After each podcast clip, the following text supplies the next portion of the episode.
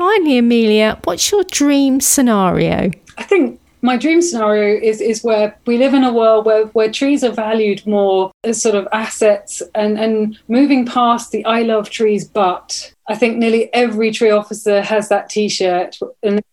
a million times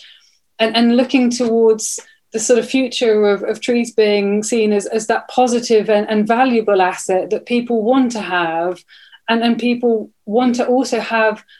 and enjoy and not worry that it overhangs the garden a little bit or sort of be worried and in fear for their lives. Because in all my time trees as, as much as possible try and survive. And, and actually if we can help them thrive not just try and survive that would be my, my sort of future dream scenario where there's an integrated approach to tree management